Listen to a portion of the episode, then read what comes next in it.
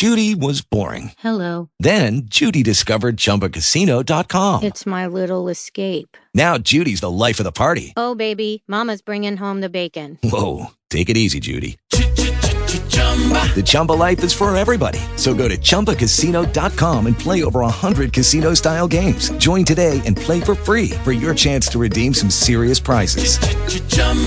ChumbaCasino.com. No purchase necessary. Void where prohibited by law. 18 plus terms and conditions apply. See website for details. Savage life. He sat down beside Emmeline, flung the canes beside him, tried the edge of the old butcher's knife with which he had cut them, then, taking one of the canes across his knee, he began whittling at it. "What are you making?"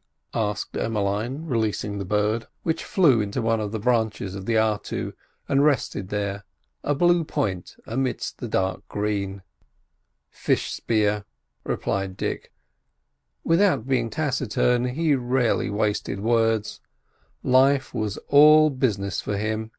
He would talk to Emmeline, but always in short sentences, and he had developed the habit of talking to inanimate things, to the fish spear he was carving, or the bowl he was fashioning from a cocoa nut. As for Emmeline, even as a child she had never been talkative. There was something mysterious in her personality, something secretive. Her mind seemed half submerged in twilight. Though she spoke little, and though the subject of their conversations was almost entirely material and relative to their everyday needs, her mind would wander into abstract fields and the land of chimerae and dreams. What she found there no one knew least of all, perhaps, herself. As for Dick, he would sometimes talk and mutter to himself, as if in a reverie, but if you caught the words you would find they referred to no abstraction, but to some trifle he had on hand. He seemed entirely bound up in the moment, and to have forgotten the past as completely as though it had never been. Yet he had his contemplative moods. He would lie with his face over a rick pool by the hour, watching the strange forms of life to be seen there, or sit in the woods, motionless as a stone, watching the birds and the swift slipping lizards. The birds came so close that he could easily have knocked them over, but he never hurt one or interfered in any way with the wild life of the woods. The island, the lagoon, and the reef were for him the three volumes of a great picture book, as they were for Emmeline, though in a different manner. The colour and beauty of it all fed some mysterious want in her soul. Her life was a long reverie, a beautiful vision, troubled with shadows. Across all the blue and coloured spaces that meant months and years she could still see, as in a glass dimly, the Northumberland smoking against the wild background of fog, her uncle's face, Boston, a vague and dark picture beyond a storm, and nearer the tragic form on the reef that still haunted terribly her dreams. But she never spoke of these things to Dick just as she kept the secret of what was in her box, and the secret of her trouble whenever she lost it, she kept the secret of her feelings about these things. Born of these things there remained with her always a vague terror, the terror of losing Dick. Mrs Stannard, her uncle, the dim people she had known in Boston, all had passed away out of her life like a dream and shadows. The other one, too, most horribly. What if Dick were taken from her as well? This haunting trouble had been with her a long time. Up to a few months ago it had been mainly personal and selfish, the dread of being left alone, but lately it had altered and become more acute Dick had changed in her eyes, and the fear was now for him. Her own personality had suddenly and strangely become merged in his. The idea of life without him was unthinkable, Yet the trouble remained, a menace in the blue. Some days it would be worse than others. To day, for instance, it was worse than yesterday, as though some danger had crept close to them during the night. Yet the sky and sea were stainless, the sun shone on tree and flower, the west wind blew the tune of the far away reef like a lullaby. There was nothing to hint of danger or the need of distrust. At last Dick finished his spear and rose to his feet. "Where are you going?" asked Emmeline. "The reef," he replied. "The tide's going out." "I'll go with you," said she. He went into the house and stowed the precious knife away.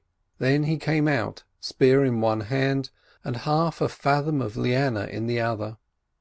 The liana was for the purpose of stringing the fish on, should the catch be large. He led the way down the grassy sward to the lagoon where the dinghy lay, close up to the bank and moored to a post driven into the soft soil. Emmeline got in, and taking the sculls, he pushed off. The tide was going out. I have said that the reef just here lay a great way out from the shore. The lagoon was so shallow that at low tide one could have waded almost right across it, were it not for potholes here and there, ten feet traps, and great beds of rotten coral into which one would sink as into brushwood, to say nothing of the nettle coral that stings like a bed of nettles. There were also other dangers. Tropical shallows are full of wild surprises in the way of life and death. Dick had long ago marked out in his memory the soundings of the lagoon, and it was fortunate that he possessed the special sense of location which is the main stand-by of the hunter and the savage, for, from the disposition of the coral in ribs, the water from the shore edge to the reef ran in lanes. Only two of these lanes gave a clear, fair way from the shore edge to the reef. Had you followed the others, even in a boat of such shallow draught as the dinghy, you would have found yourself stranded half-way across, unless, indeed, it were a spring tide. Half-way across, the sound of the surf on the barrier became louder, and the everlasting and monotonous cries of the gulls came on the breeze. It was lonely out there, and looking back the shore seemed a great way off. It was lonelier still on the reef.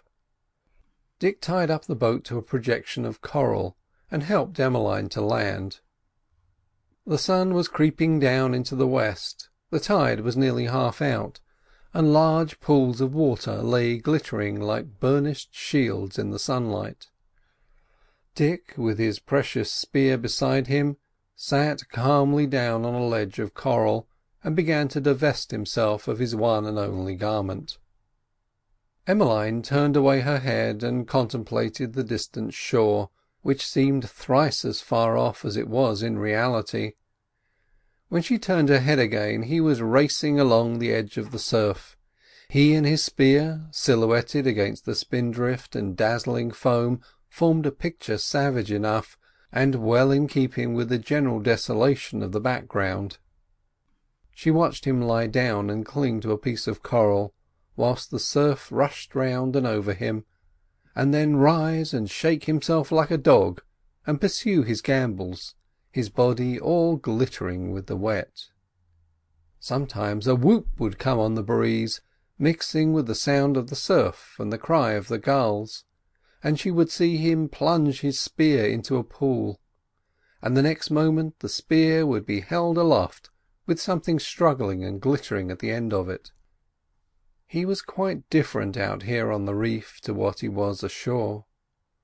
The surroundings here seemed to develop all that was savage in him in a startling way, and he would kill and kill just for the pleasure of killing destroying more fish than they could possibly use. Chapter two.